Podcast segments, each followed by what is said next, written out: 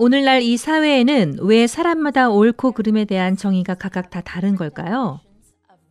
하나님의 사랑과 은혜는 도덕률에 대한 개개인의 해석을 허용할까요? 하나님의 법인 십계명은 폐지되었을까요? 오늘은 하나님께서 모세에게 주셨던 율법이 오늘 우리에게도 유효한지 함께 알아보겠습니다. 구독과 알림 설정 버튼 누르시면 UBP 세미나 영상을 계속해서 보실 수 있습니다. 안녕하십니까? 카미 오이트만입니다. 이제 함께 성경 예언들을 풀어보겠습니다. 전 세계가 혼란으로 뒤덮이고 있습니다. 오늘 무차별 총기 난사 사건이 또 터졌습니다. 지구촌은 정치적 분열과 전염병으로 시름하고 있습니다. 마치 지구 종말이 온 듯합니다. 우리는 신세계 질서로 향하고 있을까요? 앞으로 이 세상은 어떻게 될까요? 국제 연설가 카미 오이트만과 함께 성경의 진실을 파헤쳐보고 성경에 관한 의문점의 해답을 함께 찾아보시기 바랍니다. 카미는 전 세계를 다니며 놀라운 기적들을 취재하는 가운데 생명이 위태로운 순간을 경험하기도 했습니다. 지금부터 함께 하실 성경 예언 해석 2.0에서는 하나님께서 우리 앞에 놓인 상황을 잘 헤쳐나가도록 제시하신 가이드라인들을 살펴볼 것입니다. 또한 전에 없이 빠르게 성취되는 성경의 예언과 우리에게 주어진 소망의 약속까지 함께 살펴보겠습니다. 안녕하십니까? 저는 카미입니다. 함께 해주시는 시청자 여러분 환영합니다. UBP 세미나는 여러분께 성경의 가장 위대한 예언들을 발견하도록 해드립니다.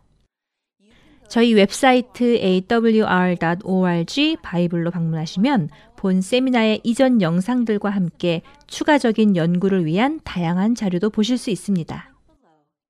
하단의 링크를 클릭하여 저희 성경학교에 등록하십시오. 질문도 하시고 필요에 따라 기도 요청도 하실 수 있습니다. 그리고 채팅창도 활짝 열려 있으니 거기에 의견이나 질문 남겨주셔도 되겠습니다. 지난 시간 우리는 경고라는 제목으로 우리가 사는 이 시대가 지구 역사의 마지막 순간임을 배웠습니다. 우리를 사랑하시는 하나님은 그 백성의 영원한 운명에 영향을 미치는 주요한 세계적 사건들에 대해 항상 사전 경고를 해주십니다. 또 예수님의 재림에 준비하라는 우리를 향한 하나님의 부르심은 한 사람 한 사람과 개인적 관계를 형성하기를 소망하시는 그분의 강력한 알림 메시지이죠. 아무쪼록 UBP 세미나 모든 강의를 시청하셔서 그날을 위한 준비를 갖추시기 바랍니다. 오늘은 길이란 제목으로 다소 충격적일 수 있는 진실을 살펴보겠습니다. 이 책은 우리 사회의 최대 난제들에 대한 해결책을 담고 있는데요. 그럼에도 불구하고 사실 상당히 간과되고 있습니다. 오늘 우리는 이 책에 제시된 삶의 놀라운 원칙들을 살펴보도록 하겠습니다. 최근에 제가 촬영팀과 함께 필리핀 정글에 갔다가 엄청난 폭풍우를 만났는데요. 저는 작은 초가지붕 아래를 찾아 비를 피했습니다. 그런데 거기에는 살인범, 절도범 같은 사람들도 비를 피하고 있었답니다. 자세한 얘기는 조금 후에 들려드리고요. 시작하기 전에 먼저 기도하시겠습니다. 하늘아버지, 저희를 다시 하늘집으로 낙원의 완벽한 정원으로 돌아갈 수 있는 길을 성경을 통해 자세히 알려주시니 감사합니다.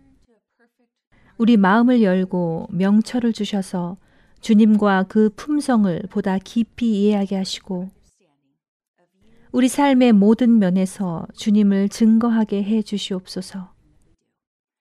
주님, 지금 우리가 이렇게 모여 말씀을 연구하게 하심에 감사드리며 예수의 귀하고 강하신 이름으로 기도합니다. 아멘.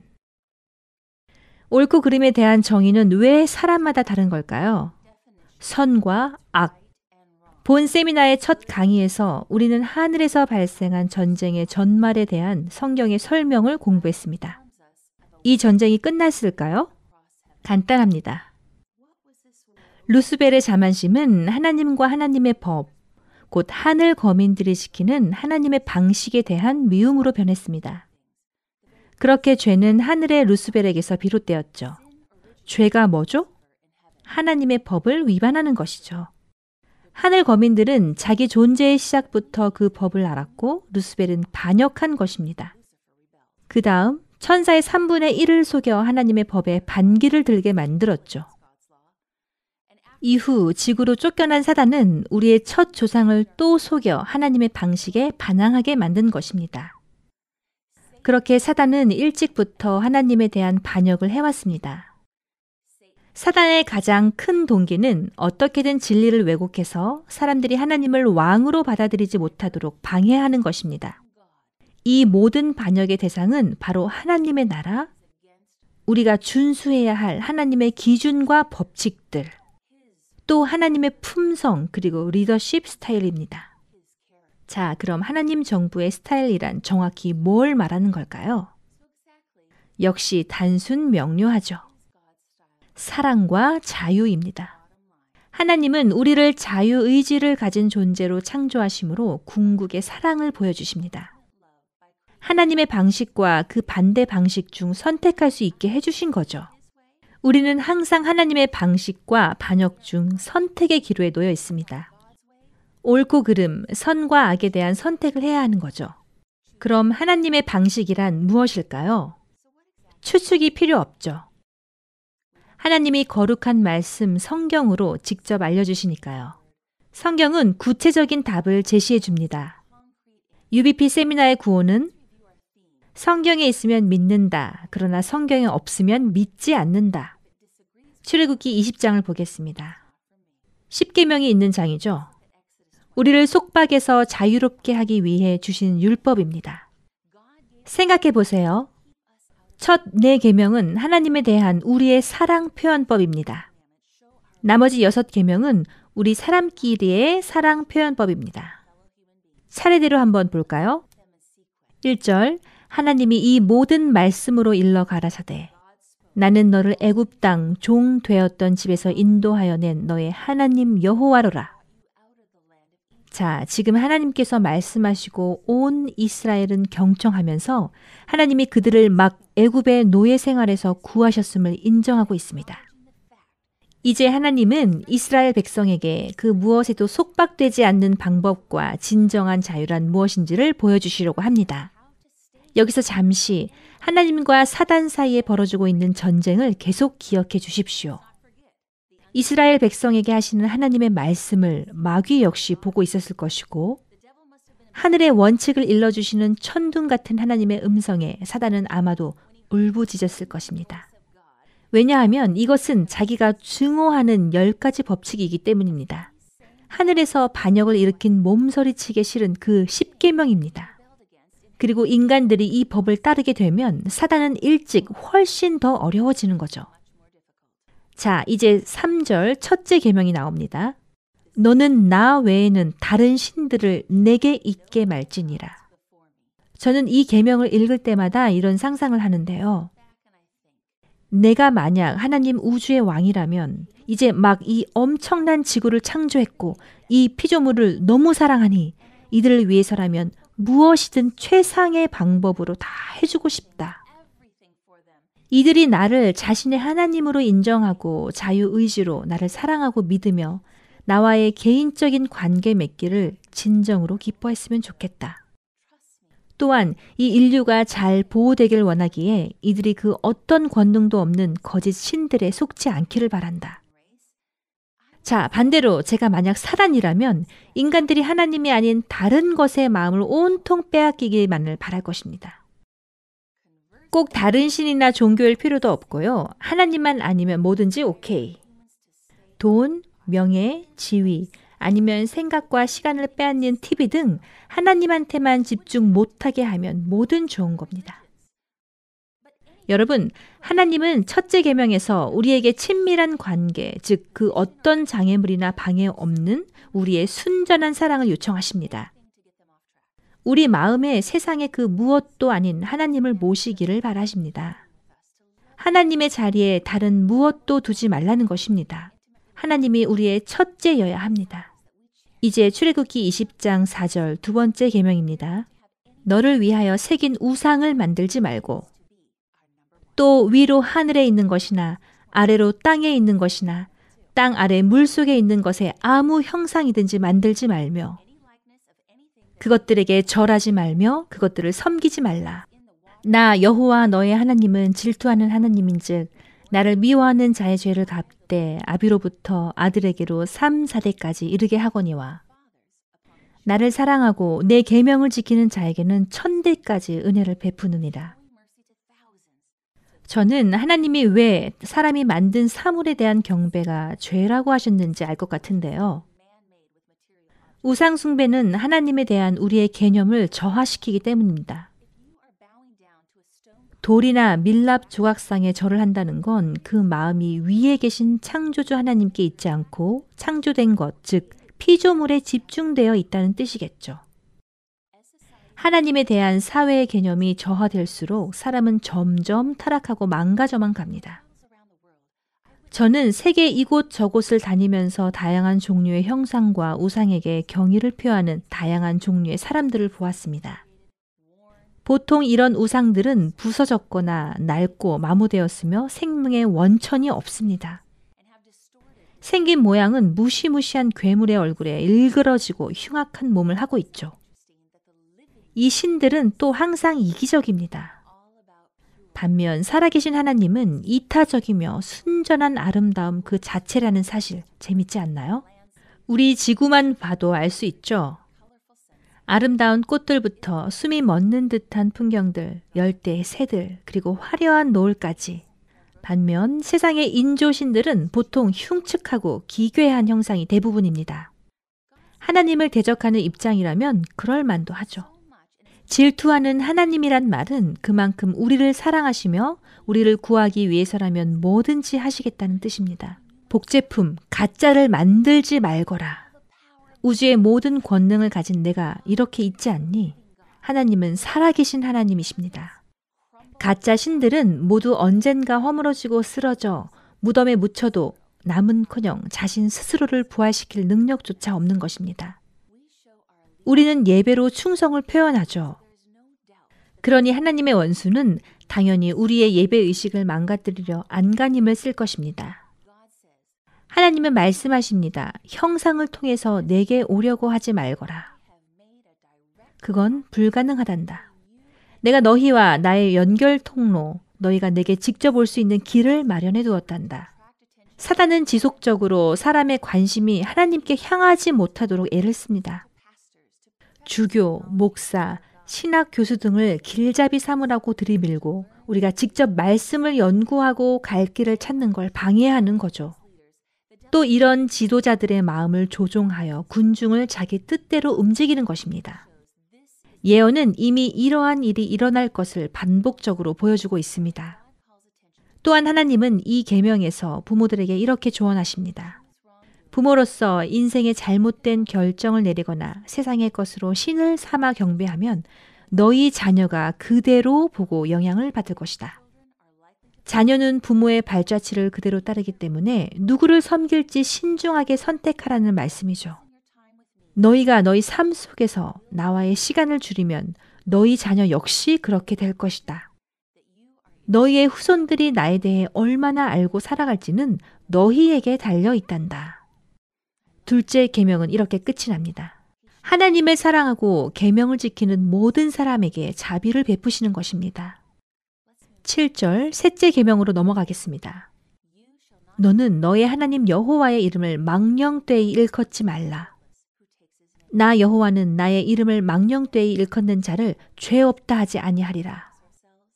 우리 입의 말과 내용과 형식이 중요할까요? 중요하죠. 하나님의 요구는 그의 이름을 존중하라는 것입니다. 우리 창조주께서는 그에 대한 충성의 표로서 존중과 공경을 받아 마땅하십니다. 이 계명은 거짓 맹세와 욕을 금할 뿐 아니라 하나님 이름의 경망스러운 사형까지 금하고 있습니다. 우주에 타락하지 않은 누구라도 하나님이 존경받아 마땅하심을 알고 있습니다. 타락한 우리 인간만 불경과 욕설이 괜찮다고 생각하는 듯 합니다.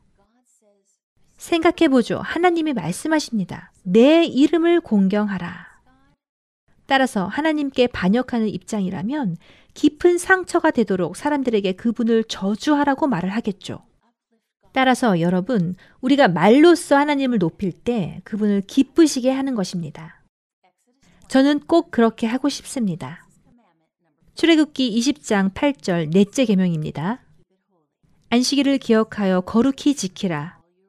엿새 동안은 힘써 내 모든 일을 행할 것이나 제7일은 너의 하나님 여호와의 안식일인즉 너나 내 아들이나 내 딸이나 내 남종이나 내 여종이나 내 육축이나 내 문 안에 유하는 객이라도 아무 일도 하지 말라.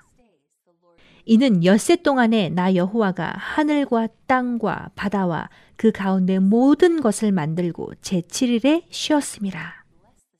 그러므로 나 여호와가 안식일을 복되게 하여 그날을 거룩하게 하였느니라. 저는 이 계명이 참 좋은데요. 너무나 아름답고 개인적으로도 필요한 법이기 때문입니다. 우리 창조주께서는 우리를 너무나 사랑하셔서 매주 이런 회복의 시간이 우리에게 필요할 것을 아셨습니다. 이 24시간은 하나님께 예비하여 주신 축복을 기리고 감사하는 시간입니다. 하나님을 가운데 모시고 가족과 함께 시간을 보낼 기회이죠. 하나님의 왕국을 파괴하려는 입장이라면 이 중요한 계명부터 확실하게 무너뜨리려 노력할 겁니다. 하나님은 사람과의 개인적 관계와 함께하는 시간을 원하십니다. 그러니 반역자 입장에서는 어떻게 해서든 하나님이 기억하라고 하신 유일한 계명을 잊게 만들려고 하겠죠. 그런데도 사람들이 그 계명을 기억한다면 그걸 왜곡이라도 하려 할 겁니다. 저는 개인적으로 매주 이 계명을 지키는 것이 기다려지는데요. 영적인 혜택뿐 아니라 신체적 그리고 정신적인 회복까지 누릴 수 있기 때문입니다. 12절 다섯째 계명입니다. 내 부모를 공경하라. 그리하면 너의 하나님 나 여호와가 내게 준 땅에서 내 생명이 길리라. 솔직히 예전에 저도 제 부모님을 공경하지 않았던 시절 저는 불행했습니다. 제가 부모님을 사랑과 친절과 배려로 대하기 시작하면서 행복을 느꼈죠. 부모님뿐 아니라 저 스스로에 대해서도요. 또한 이 계명은 장수를 약속하고 있습니다. 우리는 육체적인 부모와 하늘의 아버지를 공경해야 합니다. 하나님의 자연에서는 참 배울 것들이 많은데요. 인도의 한 남자가 옆 마을에서 소를 사서 집으로 데려왔습니다. 그날 밤 동네 개들이 끊임없이 짖어대는 거예요. 그래서 보안 카메라를 달고 관찰한 결과 놀라지 않을 수 없었습니다. 화면에 표범이 포착된 거예요. 소의 원래 주인에게 연락을 취해 자초지종을 물어보았습니다. 알고 보니 표범이 태어난 지 20일 만에 어미가 죽었다는 것입니다. 그래서 사람들은 이 소에게 새끼 표범을 돌보도록 맡겨둔 것이었습니다. 표범은 자라서 숲으로 돌아가서도 자기를 구하고 키워준 소를 잊지 않았던 거죠. 이 소가 어디에 있든 표범은 매일 밤 엄마 소를 찾아온다고 합니다. 키워준 이에 대한 공경 정말 훌륭한 사례죠. 부모는 하나님의 선하심을 대표하여 삶의 폭풍우에서 자녀를 보호하고 든든한 반석과 지지가 되어줘야 합니다. 우리 중에는 부모의 학대로 인해 깊은 상처를 입은 사람이 있을 수도 있습니다. 그런 부모를 어떻게 공경해야 할까요? 여러분, 하늘 아버지께서는 우리를 용서하신다는 사실을 기억하십시오. 즉, 하나님은 우리가 부모를 용서하도록 도우실 수 있습니다. 우리는 받은 용서를 그대로 전달할 수 있습니다. 이를 통해 우리 마음의 상처도 치유될 수 있습니다. 출애굽기 20장 13절 여섯째 계명입니다. 살인하지 말지니라. 이 세상이 너무도 당연한 이 법만 따랐어도 밤이든 낮이든 이동하거나 여행하면서 걱정할 일이 줄어들 텐데 말이죠. 아무 염려 없이 우리 동네든 그 어디든 자유롭게 다닐 수 있을 텐데요. 하지만 현실은 제가 기적을 취재하는 출장길에 오르면 경호원이나 군의 경호를 받아야 합니다. 최근에는 필리핀 정글로 취재를 갔다가 어마어마한 폭우를 만났습니다. 비를 피하려고 작은 초가집 지붕 밑에 섰는데 그때 저는 혼자가 아니었습니다. 제 옆에 카메라맨 두 명과 20마리가 넘는 닭, 개, 고양이, 염소, 돼지까지 다양한 동물과 함께 머물게 되었습니다. 그렇게 모여 있는데 제슬린이 자기 이야기를 들려주었습니다. 하루는 가족이 함께 아침 식사를 하던 중이었습니다. 갑작스런 총소리가 평화롭던 아침을 깨뜨렸습니다. 남편 안토니오가 무기를 들었습니다. 남편은 전쟁이 익숙한 게릴라군이었습니다. 이 가족은 엄청난 전쟁을 목격하고 겪어왔죠. 끊임없는 난사가 뜻하는 것은 딱 한 가지였습니다. 정부군의 기습 공격이었고 탈출군은 전혀 없어 보였습니다. 안토니오는 앞문으로 달려나갔고 제슬리는 아이들을 데리고 뒷문으로 도망쳐 정글로 내달렸습니다.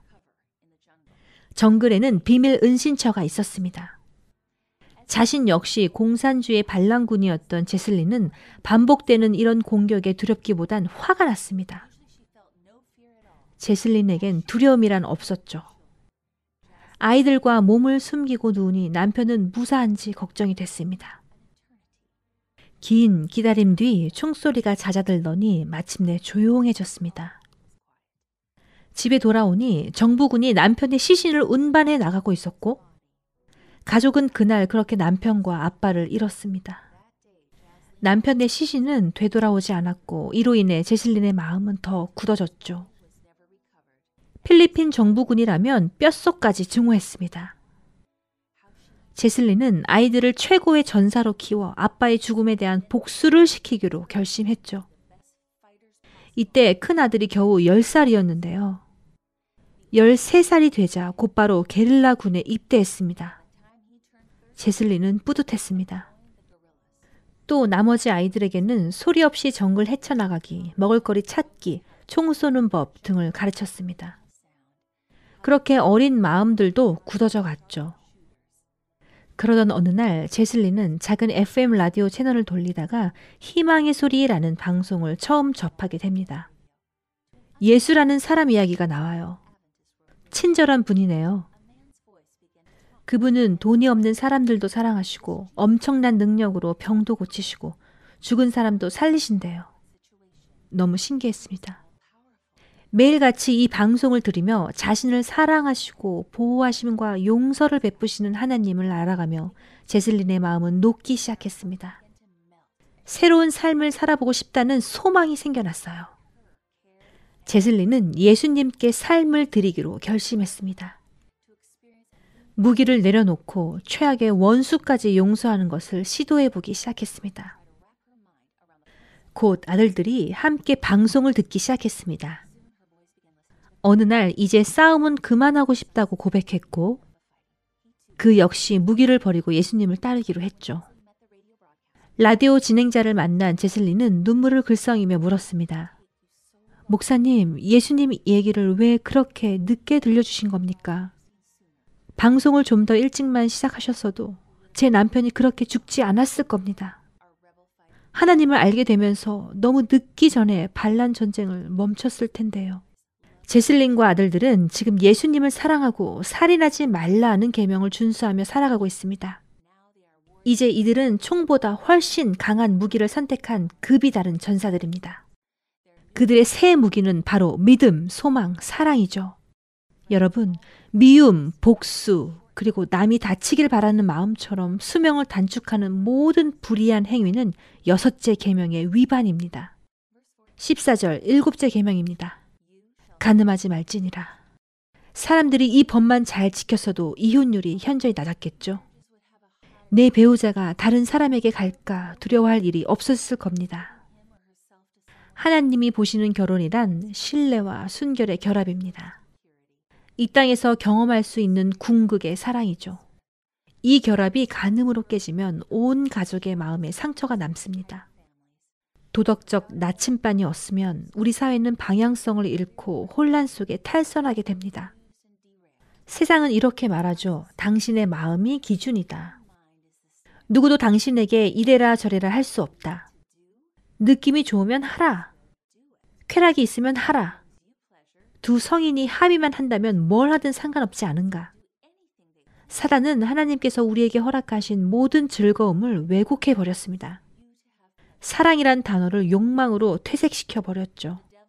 사단의 목표는 가정의 붕괴, 도덕적 해이, 그리고 질병과 불신의 확산입니다.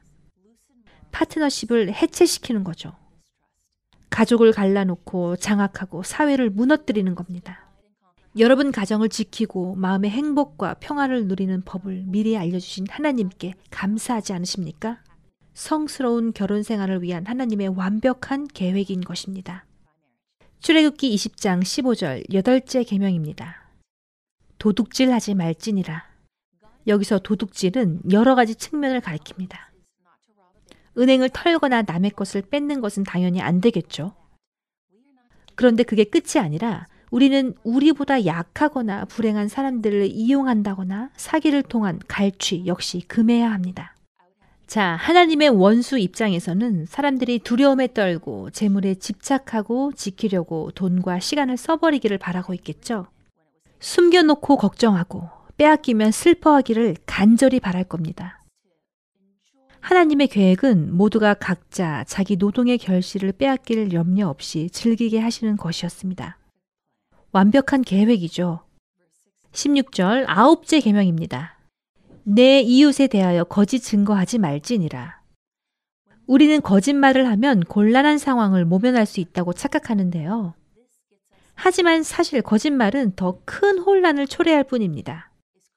점점 기억해야 할 게 많아지니까요. 내가 언제 어디서 누구한테 무슨 말을 했지? 결국 사서 수감 생활을 하는 격인 거죠.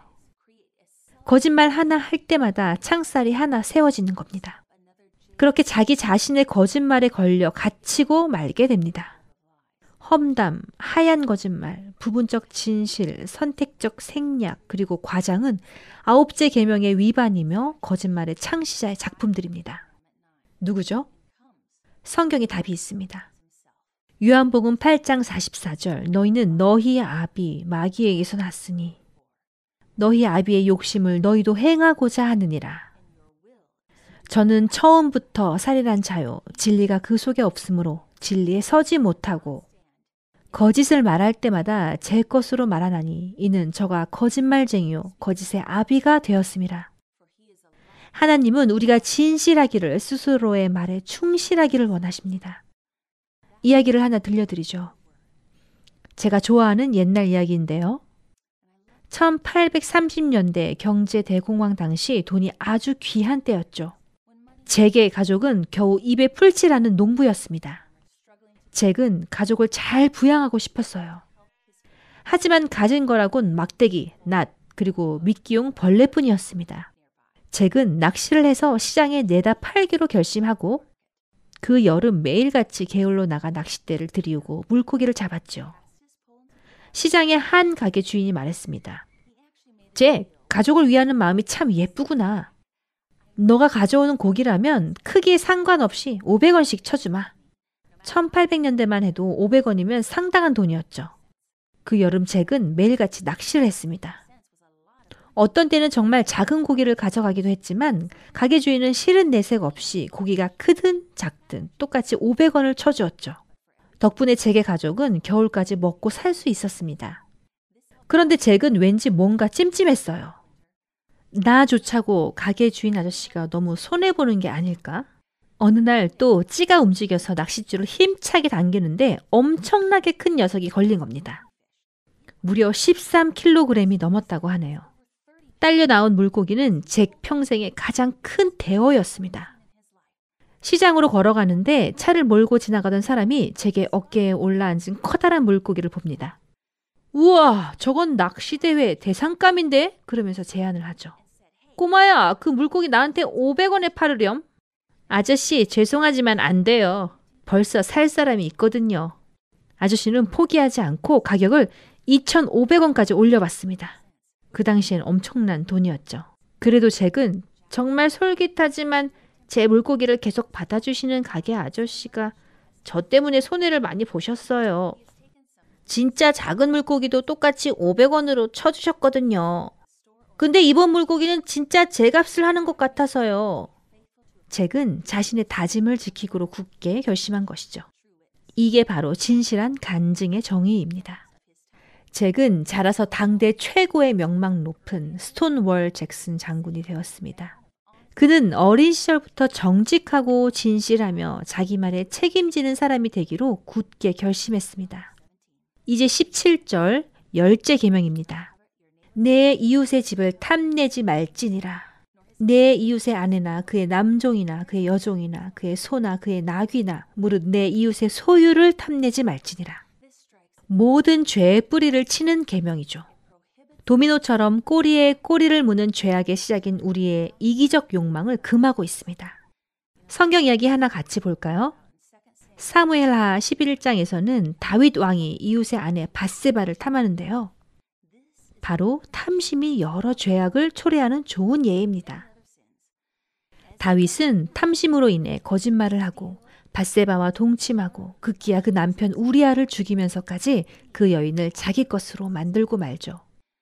자, 그럼 하나님의 방식에 대한 반역자의 입장이라면 어떻게든 사람들이 자기 삶에 만족하지 못하도록 만들 겁니다. 사람들을 무한 경쟁으로 몰아넣고 마음의 질투와 부러움을 불지피겠죠. 요 옆집이 진짜 의리의리하고 좋은 집인데 나도 저런 집만 생긴다면 뭐라도 하겠다. 또 하나님의 축복들로부터 눈을 가려버리고 갖지 못한 것에 집착하도록 만들 겁니다. 그리고 헐리우드처럼 사람들이 탐하되 절대 가질 수 없는 허황된 이상을 꾸며내서 지속적으로 좌절하게 만들 겁니다. 누가 제일 섹시한지, 누가 제일 부자인지, 누가 제일 빠른지, 재미있는지 다 경쟁하게 만드는 거죠. 이런 기준들에 자신이 못 미친다고 생각되면 사람들은 우울감에 빠지거나 엉뚱한 데서 가치나 사랑을 찾으려고 하게 됩니다.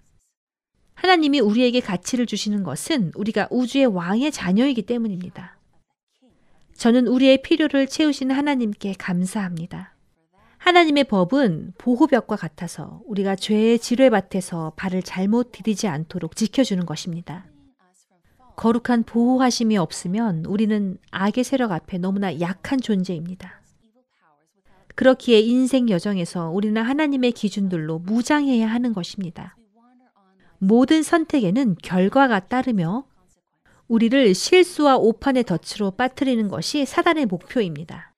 사단은 사람들의 영적, 정신적, 감정적, 신체적 상태를 완전히 망가뜨리려 계획을 꾸밉니다. 반면 하나님은 그의 자녀들이 평안하고 행복하게 살기를 바라시죠. 하나님의 법에 순종하면 어려운 길을 가지 않아도 되지만 우리 혼자서는 하나님과의 개인적 경험을 체험할 수가 없습니다. 그러니 하나님과의 실제적인 관계는 없이 법칙들만 놓고 지키려고 한다면 끔찍한 경험일 수밖에 없죠. 한 커플이 막 결혼을 하고 신혼여행을 떠났습니다. 부부가 함께 맞는 첫 아침 남편이 아내에게 종이 한 장을 건넵니다. 당신이 매일 해야 할 일들을 목록으로 정리했어요. 이대로 하면 우리 결혼이 평탄할 거예요. 매일 아침 5시에 일어나서 아침 식사는 칠첩반상의 남편 옷도 반듯하게 다림질한다. 남편은 목록을 하나하나 읽고는 종이를 부엌 벽에다 붙입니다. 실행 완료한 항목은 체크 표시 잊지 말고요. 신부의 눈이 커집니다. 자, 아이들이 생기면 할 일이 더 많아질 테니 그땐 목록을 새로 작성할 거예요. 이후 모든 것이 그 목록대로 실행되어야 했습니다. 저녁이면 남편은 목록에 체크 표시를 검사하며 이래라 저래라 명령을 해댔죠. 아내는 물론 남편의 요구에 지쳐갔고 결국 그들의 결혼은 파경을 맞고 말았습니다. 몇 년 뒤 이 여인은 자상하고 온화한 남성과 사랑에 빠져 결혼하게 됩니다. 꿈 같은 결혼이었어요. 두 사람 모두 구름 위를 걷는 기분이었죠. 서로가 아끼며 돕는 행복한 결혼 생활이었습니다. 함께 정원을 가꾸는 시간도 정말 최고였죠. 그러던 어느 날 아내는 다락방을 정리하다가 전 남편이 작성한 할 일 목록을 발견했습니다.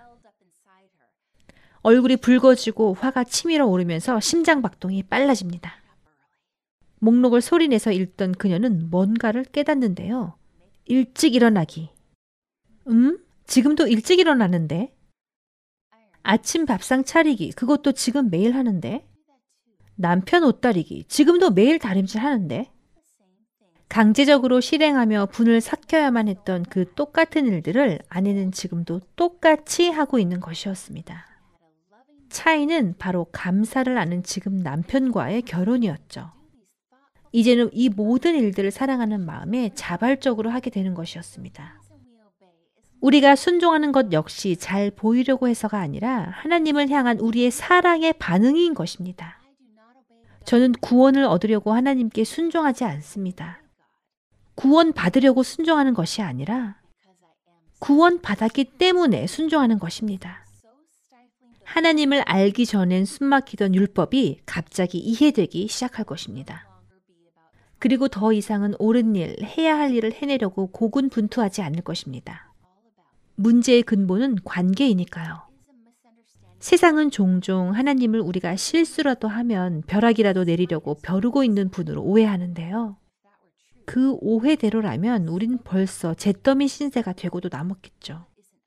저 위에 하나님은 벌 주려고 기다리시는 게 아닙니다. 잘못된 길을 선택함으로 끔찍한 결말을 맞지 말고 올바른 선택을 하라고 우리에게 호소하고 계십니다. 여러분, 율법은 거울과도 같습니다. 우리 있는 그대로의 모습을 비춰주죠. 우리는 우리의 이상대로 자신을 생각하고 바라봅니다.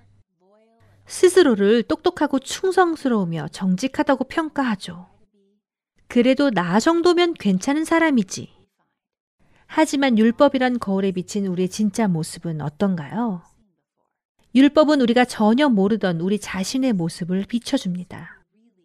한없이 부족한 진짜 나를 발견하게 되죠. 우리가 예수님을 받아들이면 우리 마음에 오셔서 의의 옷을 입혀주시고 우리를 보시는 하나님의 눈에 우리가 아닌 완벽하고 고귀한 예수님이 보이게 되는 것입니다. 그렇게 우리는 하늘 왕국에 들어가게 되는 거죠. 이렇게 열 계명을 모두 살펴보았는데요. 이제는 10계명에 대해 많이들 가지고 있는 질문들을 좀 살펴보겠습니다. 늘 그렇듯이 이번에도 답은 성경에서 찾습니다. 10계명은 변경될 수 있을까요? 누가복음 16장 17절 그러나 율법의 한 획이 떨어짐보다 천지에 없어짐이 쉬우리라. 시편 89편 34절 내 언약을 파하지 아니하며 내 입술에서 낸 것도 변치 아니하리로다. 시편 111편 7절에서 8절 그 법도는 다 확실하니 영원 무궁이 정하신 바요. 말라기 3장 6절 나 여호와는 변혁지 아니하니 그 어떤 상황에서도 십계명은 절대 변경되거나 바뀔 수 없습니다. 율법은 하나님 자신만큼이나 영구합니다. 성경에 보면 헤롯, 아하수에로, 다리오 이 세 명이 법을 제정하고 이후 바꾸려 했지만 실패하는데요. 연약한 인간 왕의 법도 변경할 수 없는데 어떻게 하나님 손가락으로 직접 돌에 새기신 영원한 법이 바뀔 수 있다고 생각할 수 있을까요? 하나님의 법을 바꾸는 것은 하나님 자신을 바꾸는 것보다 불가능합니다. 성경이 말하는 죄란 무엇일까요? 요한 1서 3장 4절 죄는 불법이라. 로마서 3장 20절 율법으로는 죄를 깨달음이니라.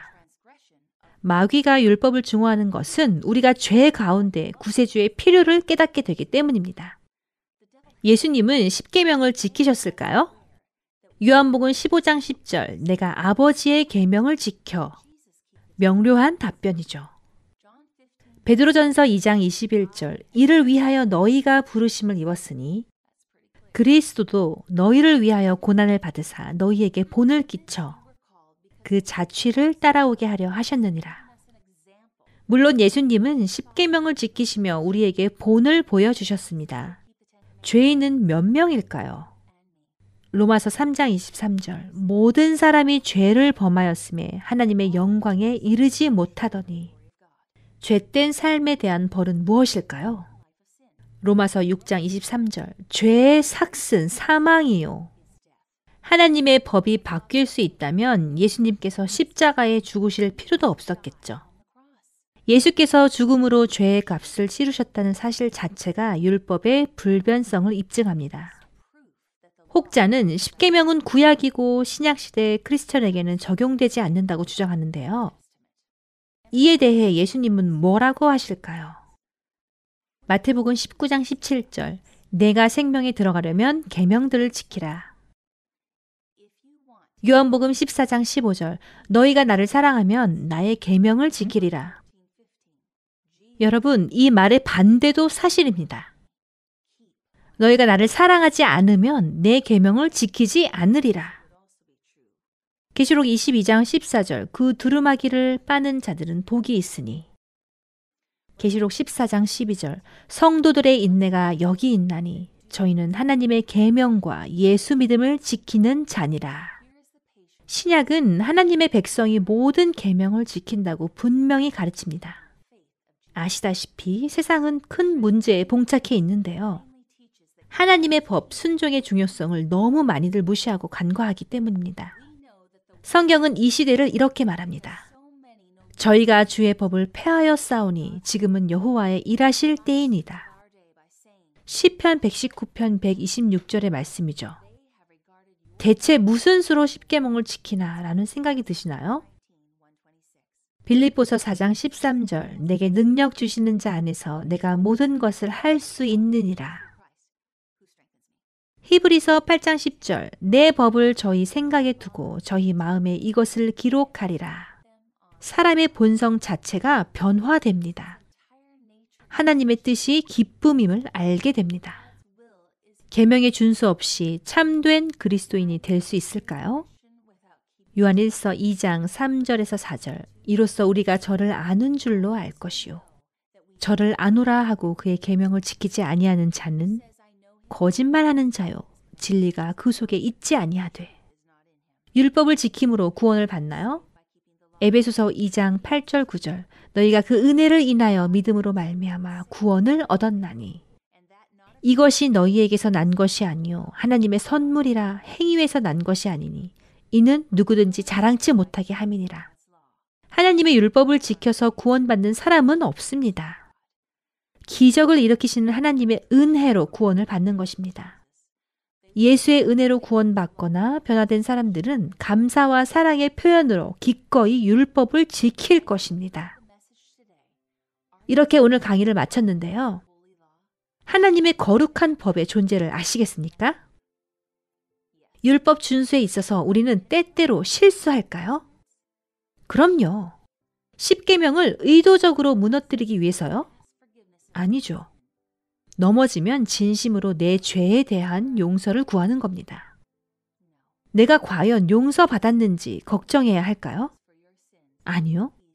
예수님은 우리가 죄의 용서를 구하면 주는 신실함과 공의로 우리 죄를 사하시고 모든 불의에서 우리를 깨끗게 하신다고 말씀하십니다. 아멘. 한동안 죄 사함을 받지 않았다면 오늘 지금 구하십시오. 우리가 무슨 짓을 했든 예수님은 누구나 용서하십니다. 마귀는 우리 귀에 속삭입니다. 넌 안 돼. 너까지 게 어디 하늘에 들어가. 여러분, 이 말에 속지 마십시오. 예수님이 용서하지 못할 만큼 큰 죄는 없습니다. 내가 눈처럼 희게 사함을 받았다는 확신 없이 또 하루를 보내지 않으시길 바랍니다. 여러분, 지금 이 시간 이렇게 고백하기 원하십니까? 주님, 저는 구세주가 절실히 필요한 죄인입니다. 주님의 성령의 능력을 통해 당신의 법에 순종하기 원합니다. 그렇다면 여러분, 아래 링크를 클릭하셔서 성령의 능력으로 율법을 지키고자 하는 여러분의 뜻을 표해 주십시오. 함께 기도하시겠습니다. 하늘아버지, 주님의 방식이 우리 삶에 필요합니다. 주의 법을 온전히 따를 때 지금부터 영원히 가장 온전한 삶을 살 수 있습니다. 항상 우리 주위에 보호의 울타리를 설치해 주시니 감사합니다. 오늘 주님의 말씀을 듣고 주님의 길을 선택하는 모든 이들에게 힘을 주시옵소서. 예수님의 귀하고 강하신 이름으로 기도합니다. 아멘. 여러분, 저희 성경 교사들이 기다리고 있으니 잊지 마시고 연락 주십시오. 시청해 주셔서 감사합니다. 하나님의 축복이 여러분과 함께 하시길 바라고요. 다음 시간에는 진짜 인이란 주제로 말씀을 연구할 텐데요. 중요한 기별이니까 꼭 함께 하여 주시기 바랍니다. UBP 성경 예언 해석 세미나 시청자 여러분, 하나님의 방식을 선택하십시오. 감사합니다. 시청해 주셔서 감사합니다. 성경의 진리를 더 찾고 싶으신가요? 아래 구독 버튼을 누르시고 이곳을 클릭하셔서 좋아하는 영상들을 시청하시기 바랍니다. 또 상단 왼쪽을 클릭하시면 본 시리즈 전회를 보실 수 있습니다. 감사합니다.